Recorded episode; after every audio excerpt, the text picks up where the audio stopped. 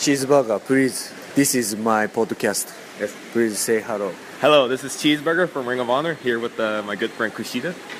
And uh, I'd like to thank all the Japanese fans for their support and thank you for making the, uh, my experience at the Tokyo Dome a wonderful experience. I hope to be back soon. Thank you. Mister, how was uh, my match, my title match in Tokyo Dome? Kenny Uh, Omega? Good? Oh, no, just okay. Just okay. just okay. Just okay. No, uh, very good, very good. Fantastic. Okay. Thank you. See you soon. See you soon. Thank you, Kushida. I got them.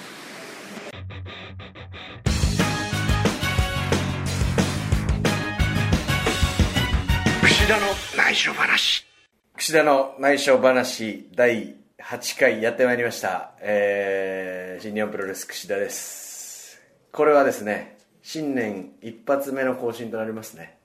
ちょっとお待たせして申し訳なかったんですけれどもまた聞き手はですねなおあのミスターミスター愛の手この方です。はい、マシモです。そしてで今、草選手の冒頭に流れたのは、これは？冒頭に流れたのはですね、はい。あの1月4日、い。だいぶ前のことのようなもうね、相当な昔の感じがありましたけどその翌日にあの、ROH のチーズバーガーからお。あのポッドキャスト一言もらいましてメッセージ。なるほど。チーズバーガーはなんかあるらしいですよ。クリス・ジェリコのうん。ポッドキャストもん。出演したことがあるらしくて、クリス・ジェリコの。クリス・ジェリコが大好きらしくてそのローの会場に呼ばれて俺は収録しに行ったみたいな感じで。ね クリス・ジェリコに呼ばれて、そのローのこういう、こんな場所のところに、控室に行っ控室に呼ばれて。てそのポッドキャスト収録したらしいですよ。クリス・ジェリコがはチーズバーガーのファンだ。ファンそうそうそうチーズバーガーじゃなくて、チーズバーガーがクリス・ジェリコじゃなくて。そうなんですよだから日本でもちょっと人気出そうな感じですね。そうですね2月の ROH 工業来るのか来ないのかね分かりませんけれどもですね。でえーっとこれがですね次のシリーズ、えーニュービギニングですか、うん。開幕前日となっております今、はい絶賛明日からのの所沢からか。そしてですね昨日なんとはい。田中翔小松洋平壮行会が行われましてありましたね。どんちゃん騒ぎでですね、はひどく、えー体調不良です。体調不良。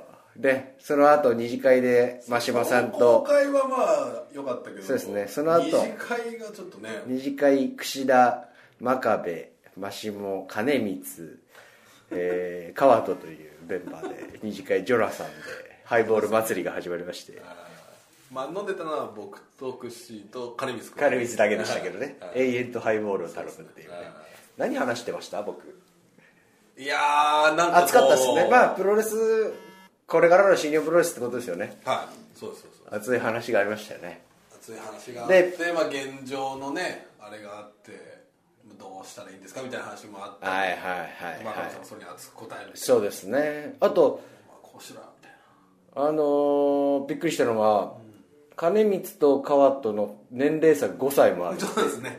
それびっくりしましたね。パッと見23歳しか違わねえだろうと思ったそうそうそうそうら意外ともう。川とだから18なんでは酒飲めないんですよね。そうそう。だからいや飲め飲めってね言わす言おうかなと思ったらそうそうそう言われがちなんですけどそうなんですよ。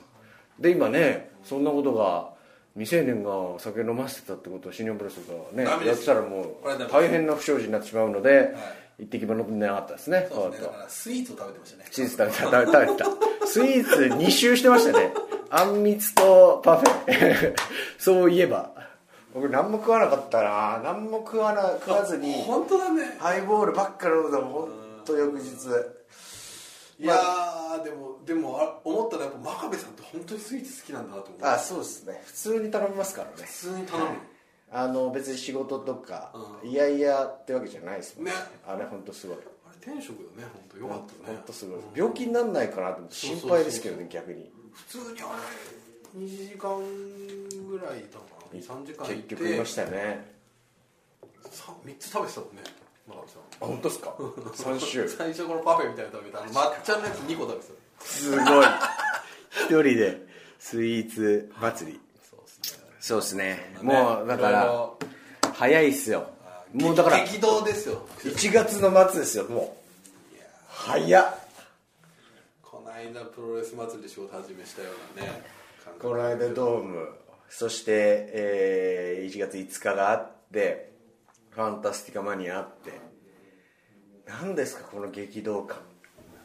濃いですね。ねしかも普通だったらそのドームの余韻が。もうないですねぶっちゃけ。あるとこだけどまあちょっと今回はね中村さんの件とかあったから、はいはいはいはい。割ともうみんながうわーってこう新年早々なったっていう。なんか本当にあの新日本プロレスのホームページのね、ニュースもん。1日経ったらいやそうですね。ないじゃないですかトップページ。いやまあそうですね。はいはいその状況たるや。まあもう情報の嵐ですうね、ん情報の嵐。だから積極的に撮ってる人はね目通してるかもしれないけどそういう人ですら見逃してるニュースもあるしそうですね。これだからね年に1回とか2回しか来れない地方のお客さんとかもいるわけでそういうこうなんていうんですか情報の差っていうのが生まれてますよね。まあ非常にそうですね。だからこそこうまあ田中さんが言ってるけどまあ、本当に重要な情報は何度も繰り返す。そうそう丁寧にね。そうですね。大事なテーマは何度も言うと。そうですね。丁寧今年はファンタスティカマニア盛り上がりましたね。盛り上がりましたね。非常に過去最高のあの盛り上がりだったんじゃないですか？ねやっぱりでもちょっとそういう意味で櫛田選手気になることあったんじゃないですか？だいぶ。ありましたね。ジュニアという意味では。ありましたね。フエゴの武将髭。フエゴマスク越しに武将髭が出てきてるんですよ。フエゴって若いんですよね？若いです僕より下ぐらいじゃないですかね。うんうんフエゴそしフエてゴダンスもねまたもうそうじゃなくて。そうじゃなくてティタンが、来たうん、ティタンがねずっとね「こかせろこかせろ」って、うん。あのサービスエリアでずっと言ってるんですけど。こかせろ「こかせろうん」でそれをなんかね何をこあのー券売機というかなんていうんですか？食堂のうんうん。お蕎麦を茹でてるおばちゃんに「おこかせろこかせろ」ってずっと言ってるんですよ。おばちゃんに対してそうそう。で僕が呼ばれてちょっと「あちょっとしてわかんないぞと。そうそうそう「こかせろこかせろこかせろ」って言うからなんだろうと思ったらコークゼロだったんですね。はいはいはい。なるほどな。あのメイスペイン語だとコーラのことをコカって言うんですよね。でゼロはセロなんですよね。そのコカセロコカセロってずっと言ってあれがないっていうんですよね。そのザジズゼ像がお蕎麦茹でてるおばちゃんにコークゼロって言って出てくるわけねえだろそうやって言ってるよそうですよもうタコス屋の勢いです注文してるから。まあタコス売ってるとあるんですよね。中にねああコークゼロが。コークゼロが。あとファンタスティカマニアもろもろ内緒話あるとえっとねストゥーカさんのはあの入れ墨知ってます？い知らないです。前腕前腕部分に日本語が書いてあるんですよ。おう。ストゥーカってこういうなんかテンプロみたいにしたっけ？テーピングかな？でそこに「アンクル」って書いてあるんですよ。おおアンクルホールドのアンクル。アンクル。ひカタカナ。カタカナで。ほうほでこれ控室で自分で言ってたんですけど自分誰も別にこうなんつうんですか？その話をネタにしてるわけじゃないんですけど自分で笑いながら「俺の名前はアンヘルだ」と。本当は「アンヘル」って書いてほしかったのに「アンクル」って書かれちゃってとか言ってそれを自分で笑えるメキシコ人の強さ。惜しかったね。おおらかだな。いいとこまで来てるんだけど。そう、それをちょっと隠してる意味でもテーピングしてるのか。アンヘルが恥ずかしい。アンクルが。アンクルアンクルそう。まあ、まあそうそうまあそれもいいですけど。はいはいはいはい。何ですか？本題が来たじゃないですか。来ましたねとうとう。帰ってきましたね。どうでしょう？これちょっとみんな聞きたいところじゃないですか？ちょっと。帰ってまいりましたね。これでもね社員の人もこの間久々に櫛田選手だったらねみんな来たねと。いよいよ。言ってる人多かった多かったですね。ずーっとね日本人うん。ライバルというかね、そうですよ。やり合う人がいなかったわけですから、うんうんここで出てきましたね。うん。いよいよ。何年行ってました？いろんな3年？3年。年。2年ぐらい。2年が確実にいってます。3年じゃないかな。すごい。長いですね。でまたあの試合ねあのーすごいお客さんが盛り上がったのは、あのールチャでもなくて新日本プロレスでもなかったじゃないですか。そうですね。そうそうあれが2人のずっとやってきたうね評価されてきたのをそのまま日本でうん。やれたからよかったと思う。すごいこう新しい感じエネルギッシュなそうそうそう。ね。ちょっとネクストレベルな感じしましたね。だからあれもし普通にルチャをやったらうんうんうん。100点。でああ素晴らしかったねで終わったし。で新日本プロレスをやってしまってもうんなんかこまあまあいいなってみんなそこでもがき苦しむんですよ。メキシコ行った人は。凱旋帰国試合でね今回の例って本当特例でメキシコでやってる相手と一緒に来れたからそのまま見せられたけどもし新日本プロレスで帰ってくるならその適応というか新日本プロレスじゃないと確かに。なっちゃうんですよね。その中でもがき苦しむんだけどそこを吹っ飛ばして、はいはいね、そのままのカードを組んだからこう一番盛り上がりましたね。これはでも新しい考え方だよねその。すごいですよそれ。今後ねちょっいいかもしれない今までね初めてじゃないですか、うんうん。ね。多分。こんだけこう凱旋帰国試合が。一番いいもの向こうでね一番いいものをそのまま持ってくるっていうのは確かに新しい、ね。まあこれから大変ですよね。ハードル上げちゃったから。うん。きっとね。うんなるほどね、まあでもなんかコメントでは完全凱旋じゃないと。完全曲じゃないと。ね。言ってましたね。岡田棚橋中村に。に櫛田は勝てないと。勝てないと。言ってましたね。まあだからそれをずっとやってきてるのに去年から。そうね。ずっとそれをやってき見てるのかと。そうそれをやってんだよっていうことですよ。それはちょっとねこうイラっときたんじゃないですかそうですね。殺意を覚えました。ヒロムの野郎と。ヒロムのくせにと。まあヒロムには本当早く強くなって帰ってきてほしいですね。僕より強くなって。ああね。だから僕が今持ってる IWGP のベルトを、うん。ね、ヒロムが帰ってくるまで持ってないとという気持ちにはなりましたね。なるほどね、うん。うん。そこでやっぱヒロム君としても対抗軸がいないと、ね、しょうがないわけだからなんかね一番ジュニアを下に見てるのはあいつなんじゃないかなとかって思いましたよね。ああのコメント、まあ確かにジュニアっていうねまあでもでもヘビーっていうよねよくね。みんなね憧れがあるんじゃないですか？僕はもう全く憧れてないですからね、そのなりたい棚橋宏になりたいわけじゃないしね。あね。だその辺はまあこの今まで本当ジュニアってのは僕が言う未来しかなかったじゃないですか。あうん。まあそうだね。そうそれはね、うん。おかしいんですよ、いろんな人が言っていいはずだし、そうじゃないと盛り上がらないから。前言ってたなんならなんで田口さんが言ってくれなかったんですかみたいなことを言ってたわけじゃないですか。まあまあ2年前ぐらいですか、まあ僕がこう言い始めた時ですよね。っていうことでね。だからその、なんていうんですか？一択しかなかったところが二択になったってことですよね。未来をプレゼンし始めるやつが出てきたってそうそうそういう。のはこれは新しいですよね。ガツガツ系櫛田を上回るのかもしれないですね。ねガツガツ系。僕ももうそろそろそろそろガツガツ封印していこうかなと思いまして広めに譲って。いやだからね。でもそのガツガツ感って本来の新日本プロレスですよね。うんそうだよね。のレスラーと取り合いパイの取り合い俺が俺ががまあ上等区そうそうそうそうねあそうか。そういう意味だよね。あまあ任せてくださいよ。櫛田を中心に。あのーね。一回リセットされちゃいましたけどその去年の9月でねケニーで。まだ防衛戦もこれからですし。ーまあまあそもそもねはい。新潟が決まってます決まってますね。はこれは、えー武士ですか。はこれはどうなんでしょう。また介入する試合になるのか。いねそれとも裏をついて一人で来るのか。あれ多分ですねあのーこの試合はまあどっちでもいいですよ。介入しても一人でも。多分ね一番重要なのは武士の本心があ。見えたらこれは盛り上がると思う。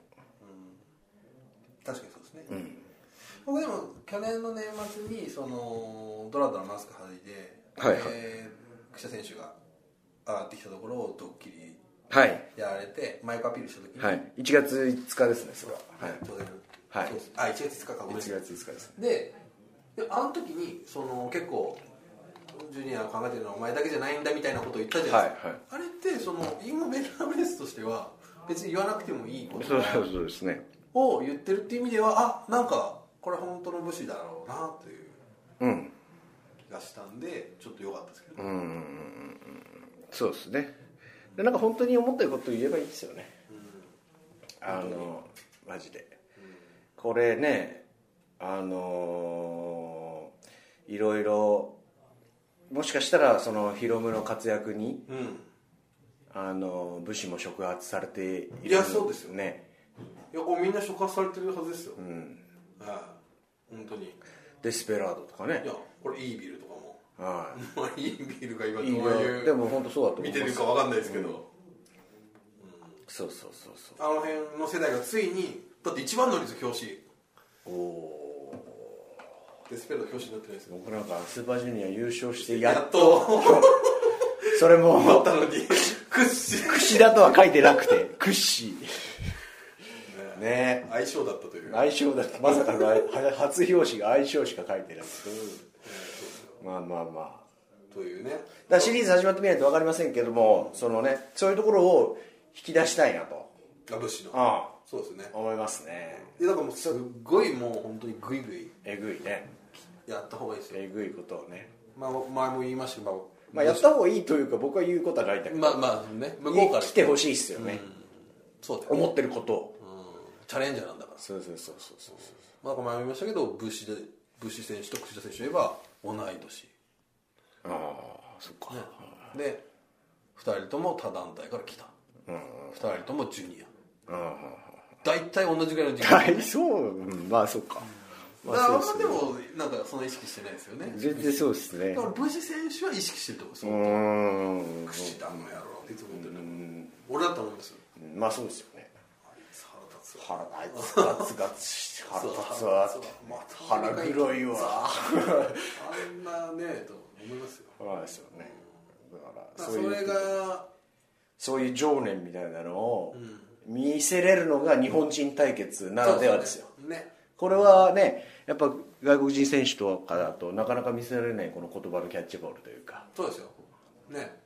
だからブッシュ選手も初めてですよ多分新日本プロレスってそういうそういう舞台に上がるの、はいはい。言葉のプロレスで、自分をこう見せていってそこまで持っていくっていう作業を初めてだと思いますだからこうブッシュ選手もこうチャレンジングですよね。なるほど。チャレンジング。チャレンジングです。チャレンジンチャレングチャレンジングってことはチャレンジング。チャレンジですそうですね。いやいやいやいやいや。だあの今度のあさっての後楽園とかどんな雰囲気になるんですかね？もうチケットないんですよね。まさかの徹夜しちゃダメ。はあのなんですか、警告文みたいなのが出ましたね。これこの後またちゃんとしたやつ出しますけど。徹夜はダメだけど、あの始発は OK へえそういう決まりがあるんですね。東京。まあ今回は多分その混乱がまあまあちょっとねもうもう一回ちゃんと話せばまああれですよタマトンガビザ。多分ビザはこれはちょっとどうした？お恥ずかしい YouTube わかんないですけどね。ただ昨日も議題に上がりましたけれども1月5日。お前はい。お前？いやあなた。これはでもだってこれは紛れもない事実ですからあの皆さん気づいてるか分かりませんけれどもマシモさんが重大なる発見をしましてあの AJ を裏切った、あえーヤングバックスと誰ですか？ケニーですか？そこにえータマとファレはいない。ファレはいない。オリジナルメンバーの。これは何をね示唆してるなるほど。これはバレットクラブ解体。まあなんかケニーにはついていけないっていう可能性もあるかもしれないですもんね。だから次のシリーズそのねどういう、まあまあ動きは新しいことが起こる可能性が秘められてますよねそうですね。ちょっとあのあと1月3日でちょっと謎のマイクアピールがあったりした玉玉選手はあ1月3日2に月のあのへはいなんだろうな。何にイラついてるんだみたいえイラついたマイクアピールイラついたマイクアピール。プロレス祭りで。なプロレスなんなんで俺はチャンスをもらえないんだみたいなことを言いながら西澤さんはちゃんと通訳したんですか、まあそういう時に限ってちゃん割とちょそう。は いなるほど、へ え長いと訳さないっていうのやがそのスタイルですかまあそれは服部さんもそうですよね。まあそうですね。海外経験者は大体ははしょるっていう。そうです。わかんだろとか言うもんね。上言います大体。いやわかんないからあんたにそういうそういうことですみたいな。こと言いますよね。いやー楽しみですよ。いやどう中村選手どうですか？ああ。ちょっとだけ聞くと。はいはいはいはい。びびっくりした反面、あのーやっぱりいつも海外遠征うん。一緒のメンバーというかあの ROH 呼ばれる時は岡田中村櫛田棚橋ライガそうですね。ーそんなメンバーじゃないですか。だからなんつうんですかね。海外だとより一層この日本他の日本人選手がどんな試合するんだろうとか、うんうんうん。もう常にこうチェックするわけですよね、行動とか、まあ、控室とかは別ですけれども、なんつうんですかねそういう連帯感というか不思議な、うんうんうん。そういうのもありつつ去年の5月ですよね。はい。真島さん行きました？行きましたフィラデルフィア。はあの時の中村フィーバー。い。はいこれは本当に控室のレスラーが全員こうジェラシーを抱くぐらい、何がどうしたんだみたいな、何が起きたんだっていうぐらいすごかったんであのーなんかその頃から中村慎介のそのなんつうんですか背中にはそういうこうアメリカみたいなのがあ見えたような気がしてましたね。ずっと。5月以降の試合とか見てると。ああ。あすげえなんか顔が悩迷ってるんじゃねえかなみたいなのを11月のアンダーソンのところの試合とか見てるとそういうの感じましたけどね本人は11月ぐらいにね決断をしたからまあそれは。まあ、これはでも本当に明るいニュースだと思いますよ。お！だって、ジュニアなんて、うん。明日にでも WWE 行っちゃうような選手ばっかっすよ。ああ今の。そう 4A とか出てるメンバー、もう新日本で見れるのとかって本当に貴重というか、なんていうんですか別にどっちが上とかじゃなくて、あのいることって結構奇跡で、あのなんつうんだろうなんて言ったらいいんだろう。あの本当にプロレスって巡り合わせで、あの誰も意図できないことなんですよね、うん。その場にいる入れれるっていうのは、うんだから突然なんかサプライズで何か起こるかもしれないしっていう中でそのねジュニアの外国人選手多い特にね、でその中であの絶対 WWE もこう狙っている、向かい向こうがね WWE が欲しがっている、ね、リコシェオライリーとかねみんなそれぐらいだからレベルは拮抗してる腕よ。が立つ人もいますからね。あの向こうも世界だったらいや新日本プロレスも世界ですよ今なるほど。ん。はいはいはい。どっちも世界本当に。本当ですね。そう。でね吉達さんのね僕あのお見舞いに行った時にはい吉達さんにすげえ言われたんですけどあの ROH 出てるっていうことは WWE 辞めた選手はみんなやめいつこうファイヤーされるか分かんないから、新日本だったり ROH のリングは常にこうチェックしてる。なるほど。そうそうそうはいはいでアンテナを張り巡らせていると。でファンコアなファンはね ROH とかニュージャパンも見てると、まあ、これはあくまでも英語圏のファンの人の話ですけど、そういった中でなんかもちろん会社の規模はね全然違いますけど、まあ WWE とね。新日本プロレスだったら。なんかこうリング上は新日本プロレスの方が素晴らしいしね。そういう意味ではどっちが上っていうよりはまあ一長一短どっちもね。ど。っちも僕は世界だと思ってますよね。なるほど。希望は WWE だけどそうそう。そうそうそうそう。ね。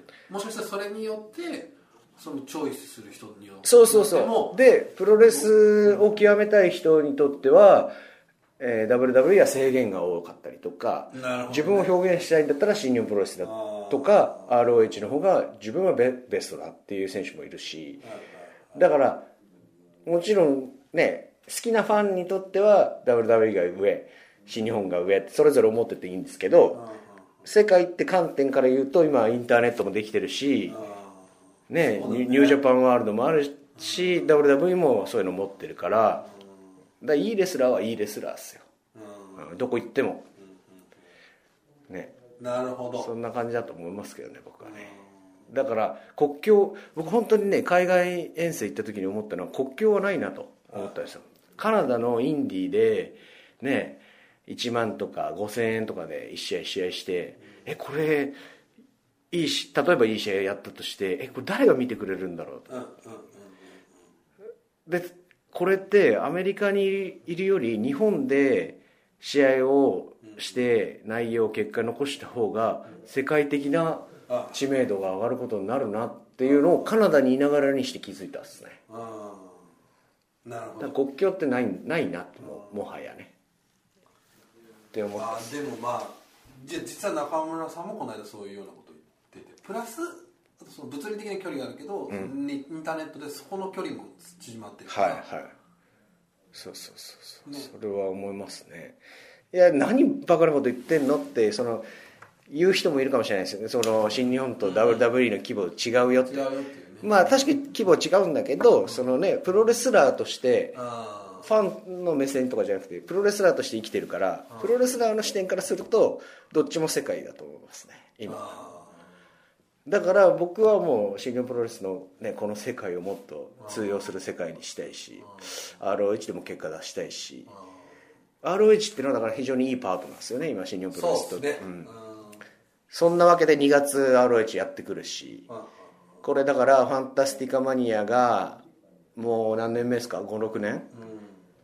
そういうふうに ROH もねできれば。そうですね。僕のあの菅林情報は先ほどですね菅林会長に。あの内緒話だけとっておきの話特ダネもらえませんかねって言った時にいただきました、お。えー ROH のリングサイドを囲むうん。お客さんがバンバンバンバンとこう叩くですね板を絶賛今あの輸入できるかどうかを検討中という ROH のオフィスと交渉中という。はい。なくなるごめんねってのもあるかも。しれごないめんねってあるかもしれない。ないじゃないじゃないか。内緒話ですけれども。まあそれはあったらいいですよね。あったらねあったらねどんな雰囲気になるか分かんないですけどね。その ROH 好きファンっていうのがいるかどの程度日本に生息してるのか分かんないですけど。だからちょっともしやるんだったら少しその固めて ROH のねやつをこう特集新日本プロレスワールド特集してああそう。フリーで流したりとかしないとこの選手はどういう選手でとかね。ねなんかあこういうふうに応援するんだみたいなのを。あとあれかもしれないですね。ファンタスティカマニアも最初は結構日本人色が多かったんですよね。だからちょっとそのね一部のまあこうルチャマニ。ア好きの方にとってはそのアポロ55とかオーレンラバーズのやつとかは違うそう。なんだこれはそうだったんですか？僕が入る前の結構ね僕が入る前の話ですそれはね。へあいやいえやはい入ってない入ってない。いないいない。いやオーレンラバーズいたでしょ。いねえか。いないいない。入る前です。1年前ですそれ。僕が入る。そうか、その時にあねどっちが見せたいんだだでも1年目ってやっぱしょうそがない。う。多分だから ROH の大会もそうかもしれないです。徐々に徐々に決まってくる。そうだよね、ん。で今年はあだもう今年のファンタスティカマニアの場合後ろ3つもうみんな直輸入。へー。まあじゃなかだだったじゃないですか、はい。まあ、かまいたち君はいたとはいえ、はいはい。もうメインもスインもそのもう任せてるわけですよ。ルチャドールに、うんそうだそうだ。ね。でそれがまあ今年は日本人からのかもしれないけど来年もしかしたら R1 同士のメインイベントはできるかもしれない、マイケル・ガンと誰かそうですね。まあなんかねルチャをやり終わった直後なんでこうプロレスしたいですね。ルチャじゃなくてっていう今衝動に駆られてますね。ちゃんとレスリングをしたいなああでもそれはまあ別にルチャをこうねあれするわけじゃないけどやっぱこう違いますか？違うですね。これね何が違うんだろうって結構考えた時にあのねあれなんですよね。なんですか。あえっとねメキシコ。やっぱルチャはねこうどんどんどんどんカードを切っていくんですよね。技見せる。これこれこれこれっつって。でこれプロレスこれねあれなんですよね。あの服部さんが昨日言ってましたね。お。あのプロレスこうじっくりこう引っ張るもんだと。あこうやって出すもんじゃない。引っ張るもん。あ深くないですかこの話。なるほど。お客さんもそうだしそう対戦相手もそうだし引く引く作業。まあ、レスリングもね引きが大事だって言いますけれども。そういうなんつうんですか。もちろん否定はしないし、ね、ヒロムの試合も若々しくてあれがベストなんですよ、ね、新日本プロレスを出してもそれは求めてないわけでじゃあ何メキシコでやってきたのって言ってあの2人のカードだから。そういうプロレスもプロレスなんだけど、ね、新日本プロレスはやっぱりねこう引く作業ですよ。引く作業していきたいですね。それ前田明さんもそんなようなことお何ですかなんかその要するにこうなんですかねこうバタバタしすぎるなみたいな。ああはいはいはいさいもう本当いくつかでいいんだみたいな、うんなるほどね。まあ本当俺が俺がですよねメキシコ全員俺がまあだからねそのルードの方がどっちかっていうとどっしりしてる人がああなるほどなるほど。多くて、テクニックいわゆるベビーフェイスの方の方がこれやりたいこれだこれ出したいみたいなねそういうのが。もうだってヒロムと赤マイたちとドラゴンリーですか、その後の試合焼け野原みたいな 久々の焼け野か焼け焼け野原ありましたねありましたね。本当に気の申し訳ない毒気の毒感がありましたね。あまあそれからあとファンタスティカマニアも新春隠し芸大会化してきたっていう。ーあー。誰が面白いことをやる一芸をあ岡村さんすごいな。ー本当に。凝りそうですね。何なんですかあのエンターテイナーっぷりは。ちょっともう今から仕込みに入らないといけませんね。ね。来来年のファンタスティカマニアにまあでもねクッシーというか何かでもあのウォッチマンですか？やったりしてるわけじゃないですか。あれはゆで卵先生後年ですね。まあでもあれもありまあまあまあ。まあでも田口さんのあのしねそういうなんか普段と違うっていうのがありますね。お得感ありますよね。うん。スペシャル感が面白い。そういうのもねえーまた来年もやるんですかねこれは。いやもうやるでしょこう大きい箱でやってほしいですけどねちょっと。JCB ホール。JCB ですね。どこだろうぽくないですか？なんかルチャっぽい雰囲気がね。そうですね。イメージ。なんか綺麗で。そうですね。うん。ああとどこだろう？イメージは。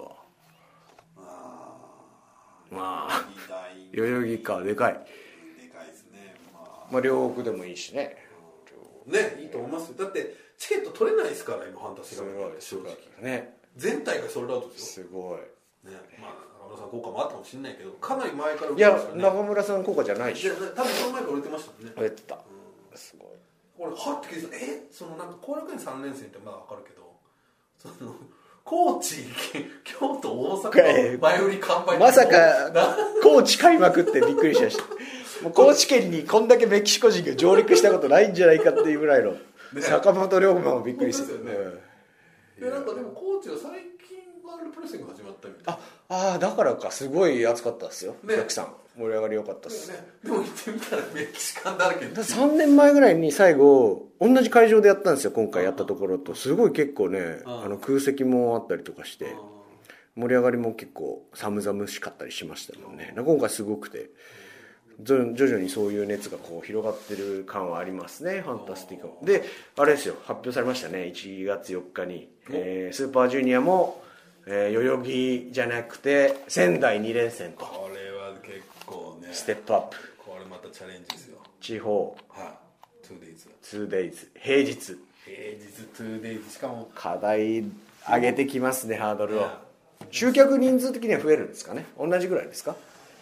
えーっと同じぐらいちょっとでも大体似たようなね箱ですからね、まあ盛り上がることは間違いないですよねあとやっぱね都内でもスーパージュニアの決勝だけは見たいって人結構多いんですよね僕の知り合いとかで。ああなるほど。普段見なくても。G1 決勝と同じように。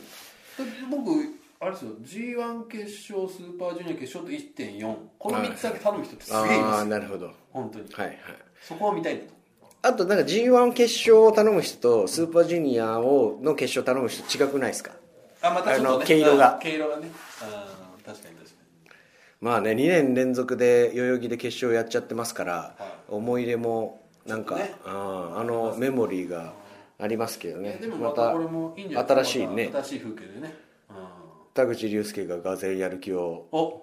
出しているかもしれないですね。代々木だったああ仙台。仙台だから。そうですね出身ですもん。ね。これは侮れないですよ。侮れない。ね。今年のスーパージュニアもどうなるんでしょうか。ねヒロムは言いたい言いたいことだけ言ってか言ったから。帰ってこなんかもうねすぐには帰ってこなそうこなさそうだからですよね。恵まれ恵まれてんな。3年もいいな。3年もいける若手いないっすよ。でもなんかヒロム君一回なんかもうなんか長すぎて鬱になってあのだ誰が一番あの海外遠征長かったかって。調べた。ネットネットで1位はキラーカーンだったって。キラーカーン。まあね。まあまあまあそんな感じですかね。結まあだから構内容が濃かったな、とりあえずはまあ、はい。まあ直近はえー大阪新潟ビッグマッチ2つありますんで新潟はねいや新潟今ねあの近いんですよ関東から。新潟ってああいける。全然行けますよ、へえねこれだからぜひちょっと皆さんなんでも4時開始だから多分日帰りできるんじゃなるほど。かおー新幹線で行く感じですかね。できると思いますよ。新潟のねお客さんも暑いですからね、うん。非常に近年盛り上がりを見せてますんで、えーまた昨日真壁さんと話しましたけども、まあ真壁さんの IWGP タッグには負けませんよと。内容内容でね。ねそのそういうところもね戦いはありますんで。大阪も何があれかな？また武士絡みで組まれるんでしょうか。大阪はねまだまだ発表されてないですけどね。うん。でその前には、えー東北にも行きますし、ちらほらと完売の大会も出てきてますもんね。チケット残りわずかみたいなそうですよ。印もね。結構売れてきてるし。ぜひお早めにチケットはということで、そうですね。こんな感じですかね、うん。次回はじゃああれですかね SMAP 解散については話さなくて大丈夫ですか？ SMAP 解散。ベッキー騒動については話さなくて大丈夫です。か、まあねそういうのを求めてんじゃないですか来週話リス聞いてないナーはと思いますけどねそうですか。本が最初に言っちゃいましたね。これ後から SMAP とベッキーをいじったところで本題の前にやる。そうですね。確かに確かに。あそうかそうか。久々だから。だってガッツが作るから。タイムスパンが分かんないから。ガツガツファンタスティカマニアとか言ってくるからまあ僕仕事があるんで。私も仕事ありますよ。あ今日ね髪の毛もああ髪の毛ですね。そんなわけでじゃあ内緒話お聞きいただきましてありがとうございます。今日聞いた話はですね全て内緒でお願いします、ええ。それではまたお会いしましょう。さよなら